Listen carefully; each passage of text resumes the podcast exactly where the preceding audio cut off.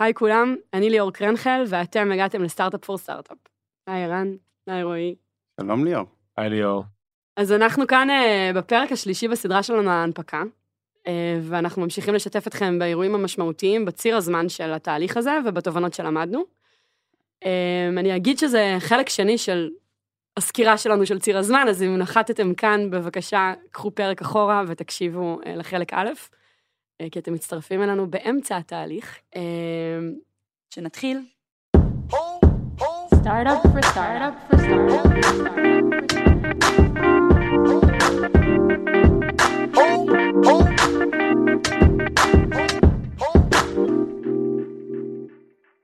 אז מה בעצם, איפה היינו בתהליך? בואו נזכיר לכם. השנה היא שנת 2021. כדור הארץ. כן, אנחנו אה, בסופו. של החורף, צוחק, אבל אני רצינית. פסח ברקע, ואנחנו עכשיו אה, אה, בעצם אה, הגשנו את הטיוטה הראשונה של התשקיף, שבפרק הקודם הסברנו מה זה התשקיף ואיך עבדנו איתו. אני אומרת, טיוטה ראשונה הגשנו אותה בעצם לרשות לניירות ערך, אנחנו נחזור אליה בהמשך הטיימלון, כי זאת לא הפעם האחרונה שאנחנו פוגשים אותה. רועי, אתה רוצה להגיד על זה עוד משהו בשלב הזה? רק שהתהליך של התשקיף הוא כזה שהם מגישים אותו ל-SEC, הרשות ניירות ערך האמריקאית, והם אה, חוזרים מפידבקים אחרי כמה שבועות. אז כלומר זה לא הגשנו וזהו, למרות שזה היה מרגש, חיכינו לתגובות ויש עוד זמן לתיקונים, וגם יש דברים שלא היינו בטוחים ב-100% אז העדפנו לא להכניס אותם, אלא להכניס אותם כתיקון אחר כך, למרות שזה היה דברים חדשים לחלוטין. כי אה, אחרי זה רואים את כל העריכות האלה אחורה, אז אם לא היינו בטוחים העדפנו גם לא להכניס, אז כאילו זה לא שסיימנו אפילו את העבודה על ה-F1 בשלב הזה. נכון. מה שכן עשינו, סיימנו את הגרסה הראשונה שאפשרה לנו בעצם להמשיך לשלב הבא, שבו רצינו לוודא שהקו הסיפורי של כל התשקיף הזה עובד מול משקיעים. הרי בסופו של דבר כותבים תשקיף כדי שמשקיעים יוכלו להשקיע בחברה, נכון? כן. אמ, ואת אני רק הבדיקה... אגיד, אה, לפני שאת רצה לשם, בטח. שדבר ראשון זה היה נורא נורא מרגש, כי זה הדבר הרשמי הראשון שאתה עושה בכל התהליך הזה, שהוא עד עכשיו מתנהל בתוך החברה עצמה. פעם ראשונה שאנחנו מול ה-SEC, והגשנו את התשקיף ולחצנו על הכפתור, ואחרי זה גם עשינו מסיבה קטנה. לא, אבל אני חושבת שאתה מציין פה נקודה חשובה, כי בשלב הזה כבר הבנו שזה תהליך כל כך ארוך, שצריך לחגוג את ה quick wins. כן, ולא... וזה היה חתיכת win. כן, כן, אז צריך לעצור ולחגוג את זה. זה... fucking מסמך של 260 כן. עמודים שהגשנו ל-SEC והתרגשנו לקבל את הפידבק. בקיצור, אז יש לנו תשקיף, והקו הסיפורי שלו כן מהודק, למרות מה שאמרת, את, ה, את העמודים הראשונים שהם קריטיים, שתיארנו אותם בפרק הקודם, כבר צריך לסגור בשלב הזה, וסגרנו. והשלב הבא הוא בעצם שלב שנקרא uh, Testing the Waters, דגימה של המים, TTW מעכשיו קדימה, שבו פוגשים משקיעים ומציגים להם את, ה, את הקו הסיפורי הזה ומקבלים פידבקים. פידבקים גם על הסיפור וגם מתחילים לקבל איזה פידבק על אבלואציה, נכון? כן. אז בואו עכשיו נבין למה המפגש הזה עם המשקיעים הוא שונה מכל מפגש קודם. על פניו זה אמור להיות רגע מוכר. אתם שניכם פגשתם מאות משקיעים בחיים שלכם. רק כן. משהו אחד על הכותרת, על השם TTW, כן. שגילינו בדיעבד, שזה כאילו testing the water, זה testing, הכל כאילו, זה, בסוף זה לא היה testing, כן? זה היה התחלה של הבנייה של המערכת יחסים עם המשקיעים הכי חשובים. לפני שנקפוץ לתהליך, ככה, סיימנו את ה-S1, כן. F1, S1, ועכשיו, כמו בסיבוב אה, השקעה פרטי, צריך לפגוש משקיעים. לא למטות השקעה, זה לא שבסוף הפגישה אומרים go no go, אבל אתה מפגש משקיע. עכשיו, מה עושים כשנפגשים עם משקיע? מצגת. מצגת. עכשיו, הבנקאים, אה, אחרי ה-S1 אמרו לנו, טוב, א', היה לנו איזה אתנחתה קטנה, לקח איזה שבועיים שלושה, הכינו לנו איזושהי מצגת. אנחנו הסתכלנו על זה ואמרנו, אוקיי, הבנו, ולקחנו את המצגת שהשתמשנו בה בתור חברה פרטית, אבל היינו צריכים להעביר אותה התאמות, כי עכשיו, וזה זה הקטע המיוחד פה, אתה לא יכול לעשות דיסקלוז למידע שלא מופיע ב-F1. אתה צריך לדבר את אותם נתונים, אותם מטריקות, אותו סיפור. אותו סיפור, אבל לא צריך להיות רובוט. זאת אומרת, אם אה, עכשיו משקיע שואל אותך שאלה, בשביל להבין כיוון, או איך החברה עובדת יותר טוב, אפשר להסביר, זאת אומרת, לא הייתי עכשיו משחרר איזה שהן מטריקות מאוד מדויקות, אבל לתת קריאת כיוון זה בסדר, לא צריך להיות אה, ממש ממש אה, קשיח עם הדברים האלה, רק צריך להבין שאסור לך בעצם to disclose information שאין לשאר המשקיעים משקיעים. מאוד מאוד אפשר ספציפי. אולי להרחיב על זה טיפה, שכאילו בשלב הזה היה לנו, כל הזמן אמרו לנו מה אסור לנו להגיד, כן? אה, שאסור לנו להגיד מידע שלא יהיה זמין לכולם אה, דרך ה-F1. זה יוצר שיתוק מסוים, כאילו אצלי אני לא ידעתי אם מותר לי להגיד להם נכון. שלום, אם זה כתוב באמת. נכון, כאילו בהתחלה היה- היו שאלות ששאלו אותך ואתה כזה, אני לא יודע אני מה לא- המרחב רגע, תנועה אה, שלי. הלקוחות שלכם זה טובי, החברה טובה, אני לא יודע, אני... לא- זה כאילו באמת, אז הנקודות האלה, בהתחלה ככה רצנו מול אה, שירן וכל הזמן ניסינו להבין, כי הבנו שאסור להגיד כלום. ומה מה שאתה אמרת, ערן, בעצם זה כאילו המקום שהגענו אליו, שהבנו איפה הגבול עובר, כן? אה, צורה משפטית טובה, והוא, והוא עובר במקום שעדיין מותר לדבר, כאילו, זה בסדר, כאילו, ולתת זה עוד הפ- צבע. ולתת את הפרשנות שלנו להרבה דברים שיש ב-F1, זה המטרה של הדברים האלה. אז רגע, זה- שנייה, רק בוא אוקיי. נסיים לתאר את התהליך. בעצם, בתוך התהליך הזה שנקרא אה, TTW, פוגשים X משקיעים, אחר כך נדבר על כמה, אבל נגיד 30 לצורך העניין, פחות או יותר. כל פגישה כזאת מחדש מציגים את המצגת. בסוף הפגישה הזאת מקבלים איזשהו פידבק קטן, ובסוף כל התהליך, הבנקאים חוזרים אלינו עם מסמך מאוד ארוך, שבו כל משקיע שפגשנו באופן לכאורה אנונימי, כותב מה הוא מאוד אהב, מה הנקודות חוזקה, מה הדברים שעברו פחות טוב, ומה comparables, מה התחושה שלו לגבי אבלואציה, אה, אם כבר יש לו אחת. כן. זה התהליך בגדול, וכל זה קרה אצלנו בזום. כן, אה, פה שווה להגיד, כאילו, כתגובה למה שאמרת, שכאילו בסוף הם מגיעים עם פידבק, שאנחנו, זה לא היה לנו טוב מספיק, וביקשנו את הפידבק מכל משקיע שדיברנו איתו באותו רגע, כי הבנו שאחרי זה זה יהיה לנו סלט, אז כאילו, זה קלאסי, כי גם עשינו את זה תמיד עד עכשיו. נכון. אז אה, ביקשנו מהם בסוף המצגת להגיד לנו איך הם חושבים שאנחנו ממוצבים בשוק, נכון. שיסבירו לנו את ה... זה מתחבר לנקודה. שהעלית קודם, שזה כבר שלב שבו אתה יכול להתחיל לפתח מערכת יחסים, ולא לבוא להציג וללכת כאילו כן. אתה לא מעניין אותך מול מי אתה מדבר. אבל גם פה בתהליך אומרים לך לא, את אל תבקשי פידבק, כי זה לא נהוג, וזה, אז עשינו טוב, אז כן נבקש לא נורא, פידבק, נבקש בכל זהו, וזה היה טוב. רגע, לעשות סדר, למה משקיעים באים לפגישות האלה? בואו שנייה, אתה אמרת קודם, ערן, זה לא go, no go, למה כן. משקיעים באים לפגוש אותנו בתהליך שנקרא TTW? אז אולי קצת להוריד את הלחץ מהסיפור הזה, הפגישות האלה הן בסוף פגישות פרנדלי. למה? המשקיעים, אין להם מה להפסיד. והדבר היחידי שיש להם להפסיד זה מערכת יחסים איתך. אז הם מבחינתם, הפגישה הזאת, הם לא חייבים להחליט, הם רוצים להכיר את החברה. שזה אגב יהיו- ממש חשוב, אין כן. להם שום קבלת החלטות ל- לעשות קבלת בעקבות החלטות. הפגישה הזאת, אז זה- זה מוריד הרבה לחץ גם מהם, הם באים נכון. באמת להקשיב לך. והם, והם רוצים לעשות מערכת יחסים טובה, אז גם השאלות לא יהיו hard balls, הם יהיו הרבה soft balls, אה, והם יהיו חיוביים הרבה פעמים. ובסוף אם הם כן בוחרים להשקיע, הם רוצים שתיתן להם אלוקציה גדולה. כן. ולכן המערכת יחסים פה מאוד חשובה, גם שתזכור אותם אפילו, כאילו זה ברמה הזאת. אמרת 30 משקיעים ב-TTW1, אחרי זה יש TTW2, אחרי זה יש רודשו, יש המון משקיעים שפוגשים, אז הם רוצים שתזכור אותם אפילו. נכון. כן. אז זה מאוד תראו, אני, נעים אני סך כן הכל. רוצה שנייה לשתף בתחושות, כי אני חושב שזה כן אה, חשוב. אה, תראה, היה לנו שני סבבים של TTW. אני לא יודע אם אנחנו נדבר על השני, אבל הראשון, זה בעצם אה, היה שמונה ימים, מיום אה, שני עד יום חמישי, ואחר כך עוד כמה ימים בשבוע לאחר מכן. והאמת, זה, זה לא היה פשוט. זה היה תהליך די קשה, די קשה. כי חושבים על זה, אז אה, כל המשקיעים כמעט נמצאים בניו יורק ובסן פרנסיסקו. אה, עבדנו פה כל היום, באנו רגיל לעבודה, ואז בשעה שלוש התחילו לנו שיחות. וזה שעה שיחה, רבע שעה הפסקה, שעה שיחה, רבע שעה הפסקה, שלוש שיחות, ארבע, עשינו, בימים הראשונים עשינו ארבע שיחות ביום, אחת אחרי השנייה, עד הלילה, כן, וזה כל פעם לעבור על המצגת מחדש.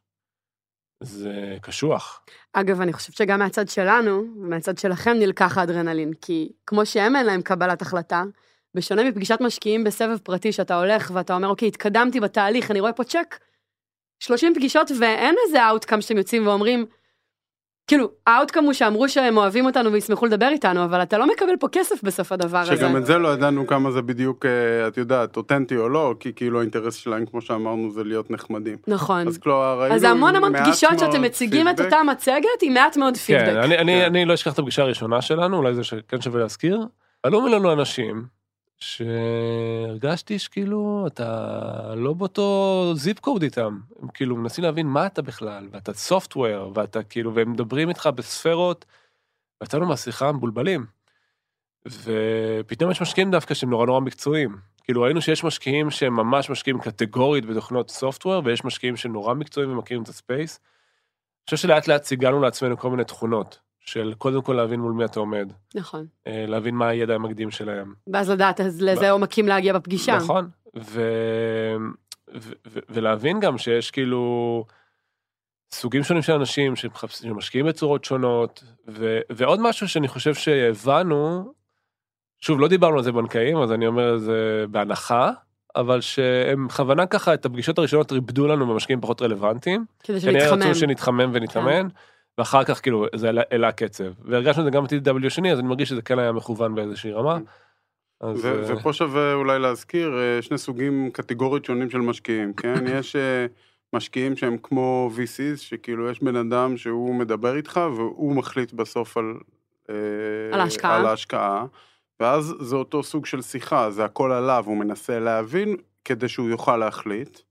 ויש משקיעים היותר גדולים, שיש אה, אנליסט שמכסה את התחום מטעם החברה. כאילו מהמם. אנליסט פנימי של החברת השקעות, ויש portfolio managers, שזה אנשים שעושים השקעות על סמך האנליזה של אותו אנליסט. אותו אנליסט. כן. ואז זה בעצם התהליך, הקבלת החלטה מתחלקת לשניים. ופתאום עולה מולך מול האנליסט, הוא covering software, הוא כאילו שואל אותך שאלות שהן מאוד... אה, טכניות כמעט. כן, הוא לא, כי הוא לא בא, יש המון משקיעים שהולכים על הקטע ה- ה- היזמי, ה- מה אתה מאמין בו, כאילו מה שהם מאמינים נכון. שיגרום להצלחה, כן. כן, כל אחד וה, והפילוסופיה שלו על הדבר הזה. בפעמים גילינו זה שהם בכלל צריכים שיהיה להם תזה לגבי האזור שלנו, והם מנסים להבין דברים על התחום ולא עלינו ספציפית, כי הם עוד לא החליטו שהם בכלל נכנסים אליו, ואז נדבר עם הפורטפוליו, זה שיחות כאילו כן. הזויות, כי אף אחד לא, כאילו, הרבה מזה לא מעניין אותם, אנחנו, הם, הם, הם מנסים מנסים להבין משהו, העולם. כן, כן, נכון. וזה כאילו שיחה אני, אני, אחרת. אני רק רוצה להוסיף משהו אחרון, אולי התובנה הכי חשובה מכל התהליך הזה, אמ, שבסוף זה תהליך שהוא איטרטיבי, ונכנסנו לתהליך הזה עם מצגת X ויצאנו עם אה, מצגת Y. ואחרי כל פגישה, אחרי שהבנו איפה יש פערים, שינינו את המצגת. ואם אם שואלים אותי כאילו מה הערך הכי גדול בדבר הזה, זה לא לחכות אה, אחרי השמונה ימים האלה, לקבל את הפידבק מהבנקאים ולהתחיל אה, לשנות ואז לבוא ל-TTW הבא עם איזושהי גרסה, אלא ממש לעשות שינויים תוך כדי תנועה. בוא ניתן דוגמה, כדי שזה כן. יהיה יותר אה, tangibly, כן. למשל העניין של ה partners, אולי אתה רוצה לספר. נכון, אז, אז אחד מהדברים, בגלל זה גם רועי הזכיר את זה, שביקשנו מהבנקאים פידבק אחרי כל יום או אחרי כל פגישה. אמרו לנו, תקשיבו, הם לא הבינו שיש לכם צוות אה, אה, partners כזה מתקדם. ואנחנו גם הבנו שהם לא מבינים, כי הם שאלו על זה שאלות כזה על הדרך, וכשנתנו להם את המידע, אמרו, וואו, זה מדהים. נכון. כאילו, ויכלנו לחכות לסוף השבוע ולהגיד, "תשמעו, אין לנו זמן, אנחנו צריכים לעבוד, יש לנו פגישות כל יום 4-5 שעות, אבל היה פה צוות מדהים מאחור- מאחורה שתמך בנו, והוספנו את השקף, וראינו איך אחרי פגישה אחת כבר זה משתנה. נכון. ובאמת, אחרי אינסוף שינויים, אנחנו, אני חושב שבטוטל, המצגת שיצאה לנו בסוף היא, היא שונה לגמרי ממה שהתחלנו. ממש. כן, נראה לי כל השקפים אה, התחלפו, שזה הפתיע את כולנו, כי נכון. המצגת לפני זה היא הייתה משויפת על כמה שנים. כן. אז כאילו, זו נקודה סופר, סופר חשובה גם שעושים את השינויים האלה. נכון, אנחנו- לשחרר אכפת את לנו ה... שאנחנו, נכון. כאילו, כל, אחרי כל פגישה, כאילו, יצאנו עם כאילו...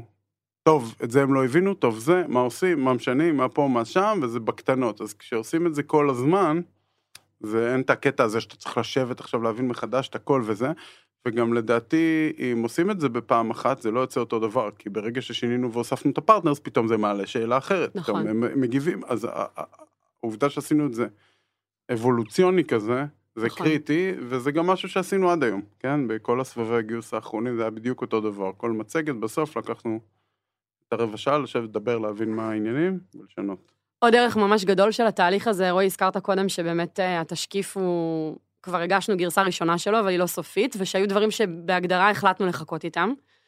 אז למשל, משהו שממש אה, נעזרנו בתהליך של הפגישה של, של ה-TTW בו, זה כל היוזמה של הסושיאל אימפקט. אנחנו החלטנו כחברה שאנחנו הולכים לעשות משהו שהוא מהפכני וחדשני ויוצא דופן, ודרש מהמשקיעים איזשהו קומיטמנט יותר גדול ממה שהם רגילים לשים בדרך כלל על יוזמות חברתיות. והחלטנו לא לכתוב עליו בתשקיף לעומק, אלא קודם לבדוק איך מגיבים לזה משקיעים. ואני זוכרת שנכנסנו לסבב הראשון של הפגישות עם המשקיעים קצת כזה חסרי ביטחון, ואמרו לנו גם הבנקאים, נראה מה הם יגידו, ופתאום אחרי 15 פגישות שאומרים לנו דברים ממש חיוביים על היוזמה, זה נתן כל כך הרבה ביטחון, ועזר לנו להבין איך לספר את זה בתשקיף. כן.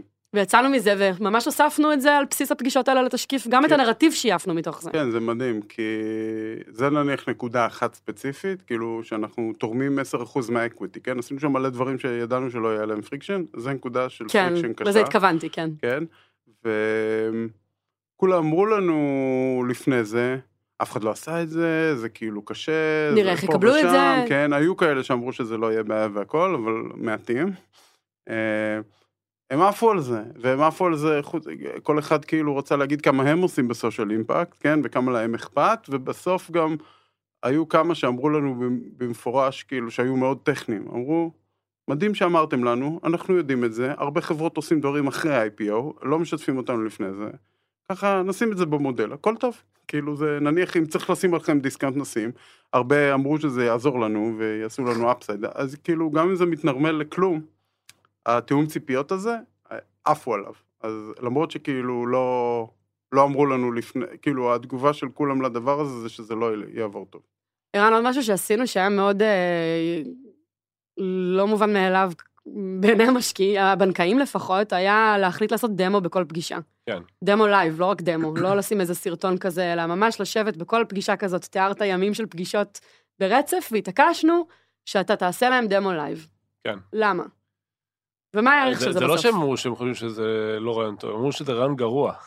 כן, אני דנתי, אבל הם סבבה. היו נגד, כן. כן, הם. ובכל הם פגישה שעלינו אה, נ- ניסו להגיד, להניע אותנו מהדבר הזה. אז רגע נתחיל מאיתנו, למה זה היה לך חשוב, למה זה היה לנו חשוב, ונעבור ל... אני חושב שזה היה לנו חשוב, א', כי אנחנו מאוד גאים במוצר. אני חושב שהוא מספר את הסיפור מאוד מאוד טוב. שזה גם משדר המון ביטחון, שאנחנו רוצים לשים את המוצר בפרונט, ואנחנו מרשים גם ביטחון להדגים אותו בלייב, וזה מראה גם כמה אני ורועי מחוברים אה, למוצר. והפידבק שקיבלנו, זה שכולם, ואני חושב, זה אפילו אם כתבו את זה בנקאים, כאילו, כולם כאחד, אמרו לנו כמה זה היה משמעותי וכמה זה חסר להם. ב- אחד ב- אמר שהוא לא ראה כבר 20 שנה דמו ב- כן. במצגות לפני IPO, שזה העיף אותו רק בגלל שכאילו לא עושים את זה. היחס והוא- האישי שהוא קיבל בתוך זה. כ- כאילו כולם מתייחסים אליהם איפשהו בתור אתם, אה, כל מה שאכפת לכם זה מספרים. ואכפת להם מהרבה יותר דברים, הם רוצים להבין באמת. יש כל מיני אמיתות כאלה שיש לבנקאים ולאנשים בתעשייה הזאת, שיכול להיות שחלקם מבוססות על משהו, ולפעמים כבר שוכחים על למה ביססו אותם, ואפשר לערער אותם. ופשוט אנחנו, גם במצגת שבנינו, גם בדמו, ויש עוד הרבה דוגמאות לאורך הדרך, היו את הקווים האדומים האלה שהרגשנו בבטן שזה הדבר הנכון והתעקשנו עליהם, כי בסוף אנחנו צריכים לחיות עם התוצאות. ואני אגיד לך אחרת, אם נגיד התוצאה לא הייתה טובה של ה-TTW, הייתי מתבאס שלא עשיתי את הדמו. בסדר? אז כאילו... ואם היינו מקבלים פידבקים גרועים על הדמו, היית מפסיק לעשות אותו. נכון, הרבה יותר קל זה לתקן לא את הטעות הזאת. מאשר... אה, כן. כן. ותשמעי, אני, אני חושב שעוד משהו ש, שאני רוצה להזכיר בהקשר הזה, שאנחנו, הבנקים אמרו לנו, תקשיבו, אנחנו נרכז את כל הפידבקים, נשלח לכם מסמך, אבל אני זוכר שאת, כל פגישה, עשר דקות האחרונות, באת ואמרת להם, תקשיבו, אני רוצה לשמוע פידבק עכשיו מכם, בלייב, על המצגת שהעברנו לכם. עכשיו, עכשיו שאני מסתכל על זה וחושב על זה, זה לא מובן מאליו, הרי אנחנו באים להציג אה, עם המון ביטחון, את החברה, והנה הסיפור, אנחנו באים ואומרים, תנו לנו פידבק. אנחנו מרגישים שאנחנו יכולים להשתפר. זה א', אני חושב שזה גם מקום של צניעות, אבל גם מקום של להראות dedication ללמידה. בשיח אמיתי, חושב שהם מאוד ולא-. הפידבק שקיבלנו, אני חושב שזה פידבק בחיים לא היית מקבל, כי הם הביאו לנו כל מיני data points ככה בתוך המצגת, שנפלו להם מאוד עמוק, וכאילו התלהבנו מזה, ואז מתוך זה הבנו גם מה פחות. נכון. אה, ואחרי זה הם התחילו להביא לנו פידבק, התחלנו לשנות את השאלה, אחרי שהבנו שהשקפים בסדר, התחלנו לשנות את השאלה למיצוב שלנו בשוק. נכון. ואז הם התחילו להתחיל להסביר לנו על השוק. אז בעצם ככה, גם את השאלה הזאת שינינו לאורך כל הדרך כדי לקבל את התמונה שאנחנו היינו צריכים לדעת לאיפה אנחנו נמצאים בעיניים שלהם. כלומר, וגם אה, אמרתם שניכם שזה לא שלב שהוא stand alone, הוא בא לשרת משהו בהמשך התהליך, שזה הבחירה של המשקיעים, שנגיע אליה ממש בסוף כן. הפרק הזה. ה data הזה שהתחלנו לאסוף בעצמנו, אפשר לנו באמת לזכור ולהבין מי מבין אותנו, מי, כמו שאמרת, הוא איזה בנק השקעות שרק רוצה להיכנס לתחום, מי האנשים שכל כך מאמינים ב vision שלא משנה מה אנחנו רוצים אותם איתנו. ידענו ממש אה, לסווג אותם בעצמנו, ו... ולא היינו יכולים לעשות את זה בדיעבד. כי אני חושבת שאם נזכרים בזה ב road show, זה too late. כן. התהליך הזה שעשינו של לאסוף מידע עליהם תוך כדי תנועה היה מאוד מאוד חשוב. כל הפידבקים האלה, ולפני כל אה, פגישה שהייתה, אם פגשנו את הבן אדם לפני זה, אמרת לנו זה, פגשתם אותו פה, חשבנו עליו ככה, נכון. זה מה שהוא שאל, זה מה שעניין אותו, זה מה שעניין אתכם, מזה נכון. התלהבת, אז הכל היה recorded. השקיע ב-Asana, השקיע עשית לנו ב-Airtable. ככה זיכרון, כן. נכון. זה היה... עוד אה, מעניין. נורא כיף כן. לדבר על המשקיעים ועל ה-TTW, אבל אנחנו צריכים להתקדם בתהליך. אז אחרי שמונה ימים של פגישות עם משקיעים, אנחנו בעצם אה, נאלצנו לסגור את הסינדיקט. סינדיקט חוזר לחברים שלנו מהפרק הקודם שהם הבנקאים, אה, ואם סיפרנו לכם שכבר בחרנו את ה-lead left ו-lead right כדי להתחיל את התהליך, נכון? אז בעצם יש עוד בנקים שמצטרפים אלינו לדרך באופן רשמי. בקיצור, יש לנו שלושה סוגים של אה, בנ- בנקים. יש לנו את האקטיב, שרועי כבר תיאר אותם בפרק הקודם, את הפאסיב, שהם כאלה שהם עדיין, אה, הסיילספורס שלהם יותר משמעותי, אה, אבל הם לא ממש כותבים איתנו את התכנים ולא מלווים אותנו בכזאת אינטנסיביות, ויש core managers, שאותם מביאים בגדול בשביל האנליסטים שלהם. האנליסטים האלה עומדים לכתוב ריפורט, ומהריפורט הזה כל רבעון קדימה להמליץ בגדול לשוק האם, מה לעשות עם המניה של מאנדיי. אז מה זה האנליסטים האלה? תיארתי עכשיו, ובאמת התהליך של הבחירה של האנליסטים היה מאוד מאוד ארוך. מה נגיד עליהם? אה, נגיד שמה שאמרנו על, על התהליך של בחירת הלידים הוא די דומה, שיש פה המון אגו, שיש פה המון עניין של אה, נראות, אה, שאני יכולה לעשות... סדר- סדר חשיבות. בסדר, כן, למשל, בדיוק. זה היה הזוי לגלות כמה יותר חשוב להם מי מופיע לפניהם ברשימה על הקאבר של התשקיף, ופחות כמה כסף הם יקבלו. ממש. זה נשמע מוזר, לא? כאילו... כן. אבל לא. אה, אה. אבל אה, אני כן אגיד, ואז נתקדם, כי אני חושבת שדרך האנליסט די נוכל לדבר עליהם יותר לעומק, אני אגיד שהד- שהדרך שלי לבחור את האנליסטים הייתה פשוט לשאול אותם, האם הם מבינים את החזון שלנו, אה, האם הם מבינים איזה שאלות הם שואלים, באיזה חברות אחרות מהתחום שלנו הם מעורבים ומסקרים, ובעצם פה היה הרבה תהליך של רעיון הדדי. זאת אומרת, אני עשיתי לכל אה, אנליסט כזה מצגת של איזה עשר דקות רבע שעה, שהייתה תקציר של ה-TTW, ואז יותר שאלתי אותם, ומה אתם חושבים על זה, ומה אתם מבינים מזה.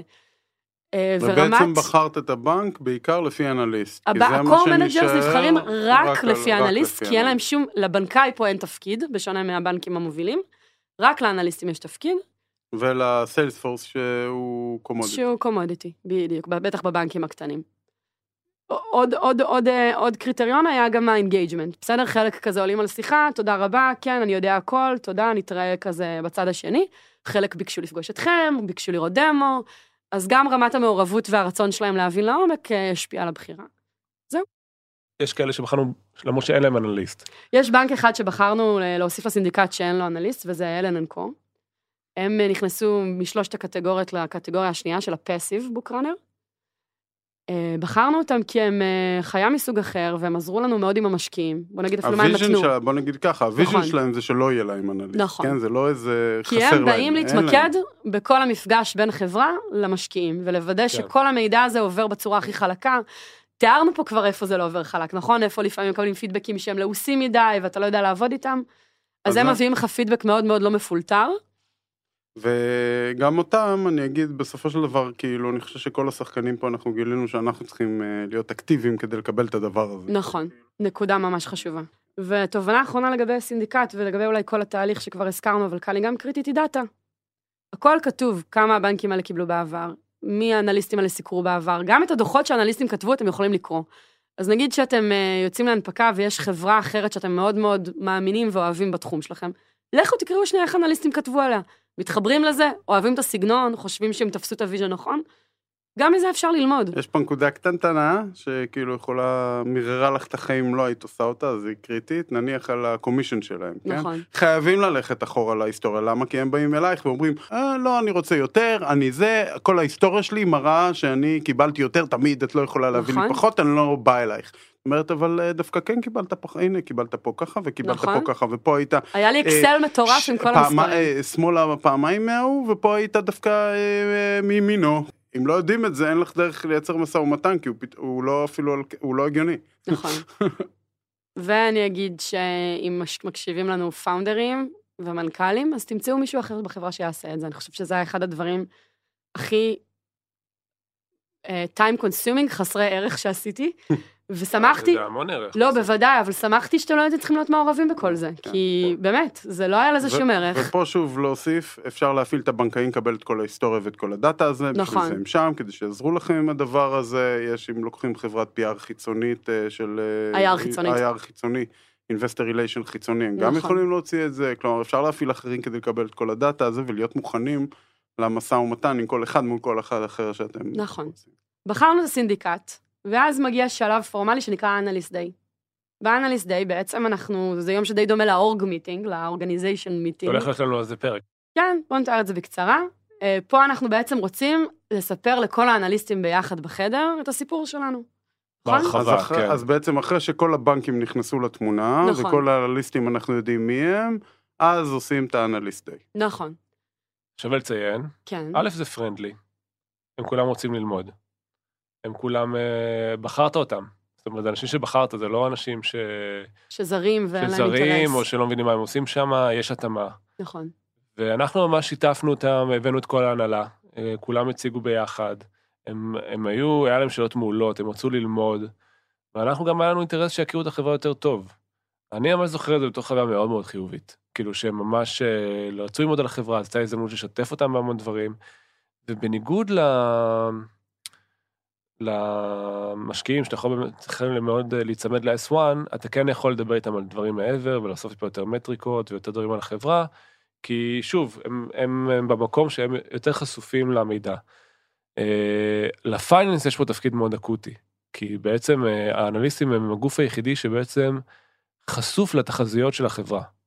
בעצם אלירן, ה-CFO שלנו וכל הצוות של ה-finance עבדו מאוד קשה, בעצם בשביל לייצר את המודלים קדימה, את הפרוג'קשנס. עכשיו תראו, גם פה אה, יש, אה, זה בעצם ה-projection שאתה רוצה להוציא לשוק, בסדר? אז אלירן והצוות שלו עשו איזשהו חישוב, מה, מה אנחנו יכולים to commit for, אה, וזה היה תהליך מאוד מאוד מעניין, לראות איך בונים את זה ואיך מציגים את זה להם. אה, וחשוב להגיד שפיצלנו את זה לשתיים, נכון? נכון. כן. אה, וזה היה טיפ טוב, אה, אחד על החברה, ואז במקום שהם יתעייפו ואז נגיע ל-finance והם יהיו מעולפים, אז פיצלנו את זה לעוד אה, סשן, על סשן שמדברים על נכון. ה... על הזה. עכשיו המודל. רק אם נכנסת כבר ל-projection שהם שומעים אותו וזה, לי זה היה data point ממש נחמד, איך זה עובד הדבר הזה. הם, האנליסטים, מקבלים ממך את הדברים שאתה חוזה קדימה, הם בונים מודל משל עצמם, בסדר? והם יודעים גם מה החברה חושבת. ואז למשקיעים מוסדיים מקצועיים, הם יכולים לקבל טלפון ולהגיד להם את הפרטים האלה, כאילו זה החוק, כן? רק בטלפון, אסור להם לשלוח שום דבר כתוב, למה? כדי לוודא שזה לא אה, מגיע איכשהו אחרי זה לשוק, לסתם אנשים שלא יבינו מה זה אומר. אני חושבת שעוד משהו שעשינו שהיה כזה, שכאילו זה היה נראה כמו time, אה, כאילו הרבה, הרבה השקעה בזמן, אבל ממש השתלם, היה לתת להם עוד סשנים. אחרי analyst day היו כל מיני שאלות על המוצר, הם ממש ממש ניסו להבין למה המוצר שלנו כל כך שונה. והם לא הבינו את זה מה-analyst day. עכשיו אפשר להשאיר את זה שם, לשלוח להם איזה מייל. לקחנו את זה פה בשתי ידיים, ולריה, שהוא ה-VP R&D שלנו ו-product, בנה סשן עם הצוות שלו, הכי הכי הכי ל-bits and bytes של איך התשתית שלנו בנויה, ולמה זה אחר, ובאמת השאלות הכי הכי הכי עמוקות. ואני יודעת שזה עבד, כי כשכתבו עלינו את הדוחות, הרבה מהם ציטטו אותו, ממש השתמשו, היה, אצלנו יש את המונח של ה-schemaless, schemaless, אנחנו תמיד צוחקים על זה. פשוט הם ידעו לכתוב את המילים האלה, אז אם אז היה נראה כאילו מה הם צריכים להבין את הטכנולוגיה ומה זה יעזור להם בחיים, בסוף הם יכולים להסביר אותנו לשוק והם יכולים לקבל החלטות יותר טובות על החברה, ככל שיהיה להם יותר מידע ויותר ויזיביליות לגבי מה שקורה בתוך מאנדיי. אז אני חושבת שזו נקודה שבה אפשר לנפנף אותם ולהגיד נתנו להם ובוא נתקדם. לא נראה לי שאת הדקה של זמן שהשקענו באנליסט שאחר כך אה, לא שמחנו שעשינו את זה. מסכים. TTW2, לא צריך להרחיב על זה, אבל בעצם היה לנו עוד סבב של TTW עם אוקיי. משקיעים אחרים, עוד פעם שבוע, עוד פעם שיפרנו את המצגת. נכון. הסתיים. ותוך כדי כל התקופה הזאת אנחנו כן אה, מגישים הערות, אה, עונים על שאלות של ה-SEC, כן. ובעצם מכניסים עוד כמה שיפורים. אני חושב שסך הכל, בדיעבד, אני מסתכל על זה, הבאנו המון אה, מטריקות ששופכות אור על הרבה אזורים, נכון. ואני חושב שגם מתוך זה אה, קיבלנו המון אה, הערות. הערות. ערן, תפוצץ גם את הבלון הזה, כי כשהתחלנו את התהליך אמרו לנו, לכו תדעו איך הרשות לניירות, איך תתנהג, כן. אולי הם יחפשו אתכם בסיבוב, היו ממש כזה, הייתה תחושה שזה כאילו איזה גוף שעלול להיות אה, כן. מציק סתם, לא, תראי, אני יכול להבין למה הוא יכול להיות מציק, אבל אני חושב שזה בעבודה שלנו, אבל זה לא... לא חווינו את זה ככה בכלל, אבל היה לנו צמתי החלטה. אה, הרי אנחנו כל הזמן התייעצנו עם עורכי דין. ואני יכול לראות איך פאונדרים נגיד מתעקשים לא to disclose משהו, או להציג כותרת יותר מפוצצת, שיותר אינדיקטיב על זה שהחברה טובה יותר, ואנחנו ניסינו לא להגזים, אלא כל דבר להציג כמו שהוא, איפה שאמרו לנו שאם לא תשחררו את המידע הזה, יכול להיות שה-SEC יעשו לכם בעיה, שחררנו. תמיד היינו בגישה של עודף מידע, ולתת איפה שצריך, בשביל להוריד את ה-friction, כי אם, אני כן בגישה שאם ה-SEC חושב שזה טוב יותר, בשביל שהמשקיעים אה, יקבלו תמונה יותר טובה של החברה, כנראה עדיף אה, לשחרר. אני, אני אגיד פה, זה פותח לי נקודה ענקית, כן, של תובנה ענקית שהייתה לי בזה, שאתה לא רוצה למכור כלום. כלומר, אני לא מנסה שדברים יהיו מאוד חיובי, זה כאילו מה-private, כל, ב-private investment כל דבר שהוא כאילו שלילי, תמיד אתה בפוטנציאל של, תשמעו, יאללה, זה אתגר, אנחנו נצליח, אנחנו... to paint a pretty picture, כן? כי ככה אנחנו גם מאמינים, וזה אפילו האמת, בסדר? פה, כאילו, מי שקרא F1 או S1, כאילו, התחלה זה, זה מסמך ליגלי נוראי של אה, החברה ככה וככה וככה וככה, וכאילו, מי שקורא את זה, אל תשקיעו, אל תשקיע, אל תשקיע, יש סיכון, סיכון, סיכון, סיכון, סיכון, סיכון. ולמה? כדי להימנע מתביעות או כל מיני אנשים שאומרים משהו אחר כך. אז אני חושב שאיפשהו גם במטריקות שהן אמורות לשקף את החברה ואת הביצועים שלה והכל, לקחנו צעד אחורה, כי, וזה שינוי תפיסתי, כן? לקח לי זמן כאילו אצלי לעשות את הסוויץ' הזה, כי להגיד רגע, בוא ניתן להם את זה, שכאילו הם יחליטו, לא רוצים להשקיע, שלא ישקיעו, אני לא מנסה כאילו, אה, זה, this is it, זה החברה, אם זה משקף באמת, לא אם זה מסליל אותם למקום שהוא כאילו לא, איך שאנחנו בכלל רואים את העסק, אלא, אבל, אבל כאילו לא מנסים לייפות פה כלום, כאילו קחו את זה, זה this is it, כאילו זה שחרר ממני את הלחץ הזה שכאילו מה, זה תמיד יהיה חיובי ופה, יאללה, עשו את זה. קחו את המידע. קחו, קחו, תחליטו, אל תחליטו, אל תזה, למה אחרי זה שמישהו יחשוב שצריך לבוא אלינו בטענות? אני חושב שזה ככה גישה כללית טובה ל public market, כי יש שם הרבה אנשים שהם מחכים שיהיה איזה בעיה כדי שהם יוכלו לתבוע, אז כאילו, למה להחזיק מוכן, משהו? כן. למה להחזיק משהו? קחו את זה. ואז אחרי כל זה, קיבלנו אישור מהרשות לניירות ערך על הגרסה האחרונה שלנו, אז מה השלב הבא? לצלם את ה roadshow video. בעצם כחלק מהתאריך של ההנפקה, אז המשקיעים, אה, יש להם כמה data point, יש את ה-S1, זה המסמך, יש את הפגישות איתנו, אבל זה לא כולם יעשו איתנו פגישה. יש את המצגת. יש את המצגת, ויש אה, וידאו שהחברה מכינה, בין 25 דקות ל-35 דקות. נכון. בעצם ספר את הסיפור של החברה, וביום שבעצם עושים פליפ ל-S1, משחררים גם את הוידאו לכולם, שכולם יכולים לצפות. נכון. קיצור, עבדנו הרבה מאוד זמן על ה-road show וידאו כן. הזה. מה זה בקיצור? זה היה סיוט. אז זהו, אז אני, אוקיי, בוא תספר. האתגר הכי גדול זה שהבמאי ביקש מאיתנו לא להגיע בחולצה שחורה לוידאו. נשמע די פשוט עד כאן. ולא להגיע בחולצות תואמות, באותו צבע. אז אני לא הייתי בלופ של הדברים האלה, יעל עזרה לי, יעל אשתי, היא ארזה לי כמה חולצות. עכשיו רועי הגיע עם חולצה שחורה לצילומים, במכנס לבן. הוא לא מכחיש. ואז הבמאי רם לי להחליף חמש חולצות. קיצור, אנחנו, יש לנו סבלנות צילום, וכשהיא נגמרת היא נגמרת, היא נגמרת לפני ש... היא נגמרה לפני שהתחלנו לצלם. מה אנחנו רוצים להגיד על הרודשו וידאו? אמ, אני, אני חושב שכמה דברים שלנו היה חשוב. אחד, הקלטנו מה שנקרא opening gambit, זה לא היה נאמן אחד לאחד למצגת, אלא הבנו שהפורמט של וידאו, אה, הרבה אנשים נוטשים, כמו שאתה רואה סדרה בנטפליקס, אם השלוש ארבע דקות הראשונות לא מעניינות, אתה תנטוש. עכשיו אם התחילו את הסרט, וככה רוב הסרטים היו, שאני ורועי עכשיו נפתח במונולוג של שלוש ארבע דקות, 90 אחוז אה, עזיבה, כן? אז היה חשוב לנו שכן יראו את הסרט, והקלטנו קליפ קטן. ערן קרא לזה את ה... כמו הקווינס גמביט, את הגמביט. כן, זה ההתחלה, האופנינג גמביט. אה, והצוות, האמת שהצוות פה של ה motion מדהים, הרימו את זה תוך שבועיים, מעכשיו לעכשיו, סרט מדהים שעשה capture לכל החזון שלנו, של החברה, באנימציה מגניבה, והצוות חבר'ה פה עבדו ימים כלילות. אני זוכר את הפרצוף של שגיא אה, שאמרת שצריך לעשות את ה gambit, הוא כאילו נפתחו לו עיניים, כן. אני חושבת שאחד הדברים המדהימים כן. שיצאו מה... נזכרנו בסוף, בקיצור, אל תיזכרו בסוף, תיזכרו בהתחלה, לעשות את. ה opening gambit, זה לא, זה כאילו, אני מציע... אחרי שמבינים את העיקרון ב-F1 של איך אתם מנסים למצב את עצמכם, בשלב הזה תתחילו לעבוד על ה gambit, כי זה גם נהיה משהו שהרבה עושים אותו, כן? זה לא שאנחנו המצאנו את ה gambit הזה, כאילו הרבה חברות עכשיו מתחילות עם איזה פתיחה ככה יפה. אז שאנחנו לקחנו ומינפנו את זה גם למקום של ממש לדייק את החזון, כי כן. פתאום קלטנו שאם צריך להקשיב 40 דקות כדי להבין מי אנחנו, אז עשינו עבודה לא טובה. אם צריך לקרוא 200 עמודים תשקיף כדי להבין, אז אנחנו לא שם. וממש התעקשנו שהכמה דקות פתיחה האלה לא רק יהיו מעניינות או נעימות, אלא גם, אין, צפית בזה, אתה מבין מה זה מאנדיי ו- ומה אתה צריך לדעת לגבינו, ומפה זה רק דיטלס קדימה. כן. וזה עזר לנו להבין עוד יותר טוב מה אנחנו עושים. זה כאילו נשמע מוזר, אבל גם בשבועיים. האלה הבנו. יאללה, ת, תשימי את הגמביט בלינק. אני אשים את הגמביט בלינק. אה, ועוד דבר שחשוב לנו להעביר בווידאו, אולי זו הנקודה האחרונה, ש... אמרנו, טוב, יש פה הזדמנות. כי בעצם אה, בווידאו רואים הרבה אנשים מהלידרשיפ. חשוב לנו גם לערבב, הרבה אנשים. זה יכול לנוע בין רק אני ורועי ואלירן, ה-CFO מדברים, או שבעה, שמונה אנשים מהנהלה. אנחנו העדפנו כמה שיותר לשתף. ואמרנו גם, בואו שיכירו קצת אותנו באנושיות. אז אה, ניסינו קצת להקליל את זה. וגם אה, דחפנו בסוף שני של פספוסים, שזה היה חמוד. משהו מאוד מתסכל סביב הוידאו, היה שאי אפשר להתחיל לעבוד עליו מוקדם.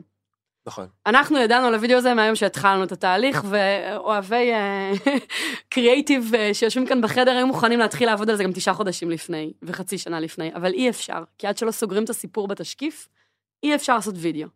סופר מתסכל. ואז שלא מקבל פידבקים, הטסט in the waters. כן, וכאילו, כן. כאילו זה בסוף נשארים, ממש נשארים כמה שבועות שבהם אפשר לעבוד על הוידאו, אז זה מתסכל, תדעו שזה ככה. מה שכן אפשר להתחיל לעשות קודם וצריך וכדאי, זה לקבל קונסנט מהלקוחות שלכם שהולכים להשתתף בוידאו. כן.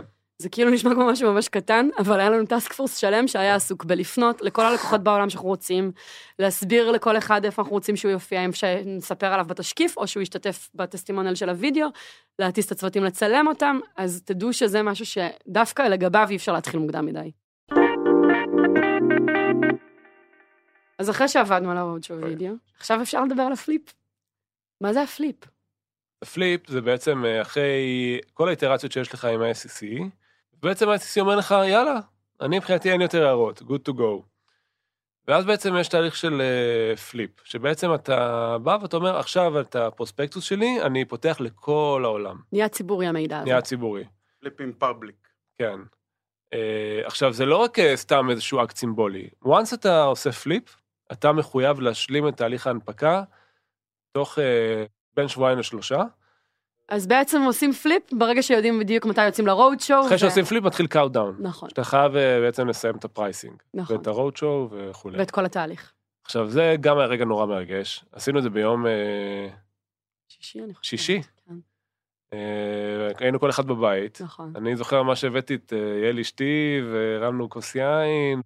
ואז ראיתי את הפרוספקטוס שלנו, כמו שראיתי אלפי פרוספקט, S1s. נכון, כל התקופה. זה נורא ריגש אותי. וגם, זה הרגע שזה מפסיק להיות סוד. כן. כן. כל אדם בעולם יודע לא, שמאנדיי אז, יוצאת אה, להנפקה באותו רגע. א', עיתונאים רושמים על פושים, של אה, אתה יכול להירשם ל-ICC לקבל עדכונים. אז ישר, אה, אני חושב שלמחר, אותו יום. עיתון... אה, עזוב שנייה את העיתונאים. אימא שלך סוף סוף יכולה לספר לשכנה שהבן שלה, זה כאילו רגע אה, אוקיי. שכל העובדים בחברה כן, גם לנו היה. יכולים לדבר על זה. זה שחרר אותנו, זה כאילו היה תקוע בגרון, כל העובדים בחברה יודעים. יכולים אנשים לשלוח שואלים, להורים שלהם. כותבים לנו אה, בילבורדים של מאנדי תנפקי. וזה, ואנחנו לא יכולים להגיד כלום, no comment, אני לא נכון. יודע, אנחנו רוצים מתישהו להנפיק, אנחנו לא יכולים לדבר, זה כאילו, בואו, זה כאילו... תקופה ארוכה כזאת. תקופה מאוד ארוכה וקשה. נגמר? נכון. הקטע הכי מגניב שיש, אה, לפחות אותי, כל מיני משקיעים, VCs, אנליסטים, שגם מקבלים התראות, ואז כותבים אה, ניתוחים על ה-S1, ונורא רציתי לשמוע מה יש להם להגיד.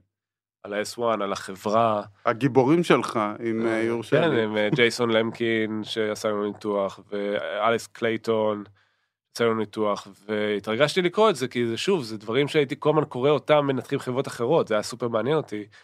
אותי לשמוע מה יהיה הסנטימנט, ואיך יהיה החיוביות. אה, קיבלנו גם חלק מהכותרות אה, שפחות אהבתי. אה, כותרות שהדגישו את ההפסד שלנו, נגיד. נראה לי שזה לא מייצג עד הסוף, אבל בסדר, זה חלק מהעניין, אנחנו... אחד הדברים הקשים פה, שלמרות שאתה מפרסם את ה... לא קשים, זה חלק מכללי המשחק, אתה לא יכול להגיב.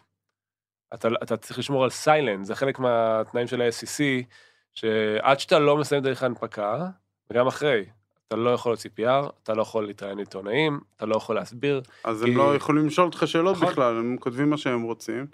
ועוד עוד איזה נקודת הבהרה על ה-PR, שתמיד, ה- זה מה שלאה אמרה לנו, תמיד ה-coverage הראשוני הוא שלילי. למה? כי הם כולם רייסינג לכתוב משהו. אז הוא שטחי, ולרוב, ביקורתי. ולרוב מאוד ביקורתי, כן. כי זה מה שמביא להם את הכותרות, נכון. ואחרי כמה ימים, רק אז מתחילים לראות את הדברים היותר עמוקים. אני חושבת שמנטלית זה היה רגע ממש מרגש שהתחיל להכין אותנו לכל מה שמגיע אחרי זה. גם בחברה פתאום, אנחנו כל התקופה הזאת מקבלים פידבקים ממשקיעים, מהבנקאים, מהרשת לניירות ערך, פתאום בחברה קוראים מה, מה אומרים על ה... על ה-F1 שלנו, פתאום אנשים אחרים סוף סוף פוגשים את התהליך הזה לא על ה-F1, בעצמם. על החברה. על החברה, נכון, על המוצר, על החברה, על הלידרשיפ. אז זה, זה יצר איזה גל ראשון של התרגשות שהיא קצת בקבוצה יותר גדולה של אנשים. ומה שקורה אחרי זה זה בעצם הרוד שואו, וכמו בכל סרט טוב אנחנו נסיים את הפרק הזה בלי לדבר על הרוד שואו, כי את הפרק הבא נקדיש לרוד שואו, לפרייסינג, שזאת שאלה מאוד גדולה שכל הזמן שואלים אותנו, איך בעצם מחליטים על השווי של החברה. אמ, על הבוק, איך מחליטים כמה להקצות לכל משקיע ומי המשקיעים, על ה-IPO דיי, כל השאלות האלה אנחנו בעצם נענה ונתייחס אליהן בפרק הבא, עם אלירן, ה-CFO שלנו. אני רוצה שנייה לסכם איתכם, אה, יש לנו ככה עוד ממש כמה דקות קטנות, כמה שאלות לסיום. אחת, תיארנו timeline, אבל לא דיברנו עליו ב high-level רגע, אז מהרגע שקיבלנו, קיבלתם החלטה עם ה board, ועד הרגע של ההנפקה. כמה זמן עבר? סדרי שנה. גודל. אנחנו החלטנו להנפיק בישיבת board שהייתה ביולי, וסיכמנו עם הבורד שאנחנו ננפיק באזור יוני שנה הבאה. וזה מה שהיה. כן. וזה הרגיש לי כאילו לחוץ יחסית. אמנם לקח לנו זמן להתניע וכולי, אבל אה, זה לא שכאילו, זה הרגיש סופר מרווח. היינו די בטירוף. בוא נגיד לפחות בתשעה חודשים אה, לפני. הייתם עושים את זה ביותר זמן בדיעבד, בפחות זמן, לא, מה אה, אתם אומרים על יש משפט, כן. סבל קבוע, אתה רק שולט בכמה זמן. כאילו האשליה הזאת שאם היה לנו יותר זמן אז היינו יודעים לעשות לא. משהו יותר טוב, היא לא נכונה. לא, היית סובל יותר על אורך יותר זמן. בסוף אה, הזמן מחייב אותך לקבל החלטות ולהתקדם. וזה זה הקושי בתהליך הזה. ואני חושב שאפשר להנפיק גם בחצי שנה, אולי תסבול פחות, אבל אה, לא, לנו תשעה חודשים זה הרגיש טוב. אני עשינו אבל לתחום כל דבר בזמן ולהתקדם הלאה. ומה התהליך הזה עשה לכם? כמכלול. לכם ולחברה, כן, אתם, אה, זה אתם והחברה. או, או, וואו. תהליך אה, טרנספורמטיבי. איפה להתחיל? הוא... יצאנו ממנו לא כמו שנכנסנו אליו מבחינת בגרות, הבנה שלנו את עצמנו, כלומר, התהליך הזה של אה, לאפיין סוף סוף, להגיד בקול רם את מה שאנחנו עושים, זה לי אישית שחרר משהו. ואני חושב שאנחנו עכשיו, אה, בחברה, עכשיו רואים את הגלים של זה, כן? שאנחנו משנים את המסרים, משנים את ה... זה, אז כלומר, זה, מה, זה אספקט אחד שהשתננו בו, של היכולת לספר את הסיפור, שזה היה משמעותי. לא, לא דיברנו על הרוד שואו, כן? אבל... אה, נדבר עליו פרק שלם. כן, אני אומר, אז קשה לסכם, אבל אה, זה היה מבחינתי גם תהליך טרנספורמ- טרנספורמטיבי. אם, אה, אני חושב שהקלטנו בפרק הראשון בסדרה הזאת, אמרנו שאחת מהסיבות היה לצאת, שהרגשנו בכל סיבוב שהחברה השתנתה, זה היה אלף X, כאילו מה שציפיתי, בוא נגיד. גם מה שרועי אמר על החברה, על הסיפור, על הבגרות האישית שלנו, על האנשים בחברה, על המנהלים פה, איך כולם צמחו ולקחו אחריות ועשו דברים שלא יכולתי לדמיין בכלל. אנשים עשו פה step-up, שלא... אז זה חיזק אותנו בתור הנהלה, זה חיזק אותנו בתור חברה, אני, אני אפילו לא יודע איך להתחיל, ברמה האישית שלי זה שינה לי דברים מטורפים. התהליך הזה הוא גדול יותר מכל אחד מאיתנו. ויש פה הרבה אימון בלשחרר, לקבל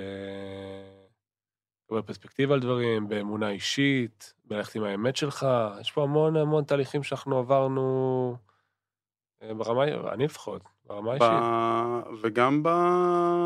כי, כי, יש פה שינוי פרספקטיבה. שנים הסתכלנו על החברה בצורה פרטית, בצורה שיש לנו, יכול לדבר עם כמה אנשים ולשנות דברים, בצורה שסומכים עלינו, ואז כאילו פשוט בוא נעשה דברים. פתאום זה מעבר מקבוצה קטנה של אנשים שמנהלים את החברה, ל... יש לנו מיליון אנשים שאנחנו לא מכירים שיש לנו אחריות כלפיהם.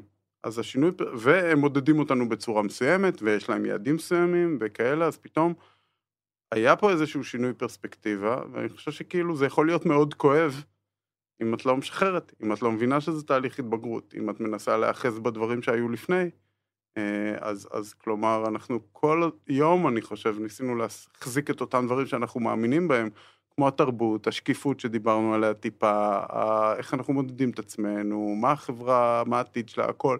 כל יום ניסינו להחזיק את זה מחדש בפרספקטיבה טיפה שונה, ואני חושב שזה... זה תהליך שאני לא יודע איך אה, חברות, אה, נניח שעושות SPAC וכל מיני כאלה, שזה כאילו בקטע כזה, שאפשר לעקוף הרבה תהליכים, לעשות זה מהר. זה תהליך שחסר להם. שחבל, אתה פוסט, אומר, כן, כן. הם יעשו את זה פוסט, זה כאילו התפתחות שתקרה להם הפוך קצת. אה, כן, אה, כאילו, אולי זה טוב, אולי זה לא, אבל זה תהליך הכרחי, זה תהליך של התבגרות. יופי. זהו, אני אגיד ל- לכל מי שמאזין לנו, שאם יש לכם שאלות, והיו שאלות, אז אתם ממש מוזמנים אה, להמשיך ולהפציץ לנו בשאלות, גם בקהילה שלנו, גם דרך האתר. אה, זהו. תודה, רועי. תודה, ערן. תודה ליאור. ליאור. תודה שהאזנתם. Startup for startup for startup for startup.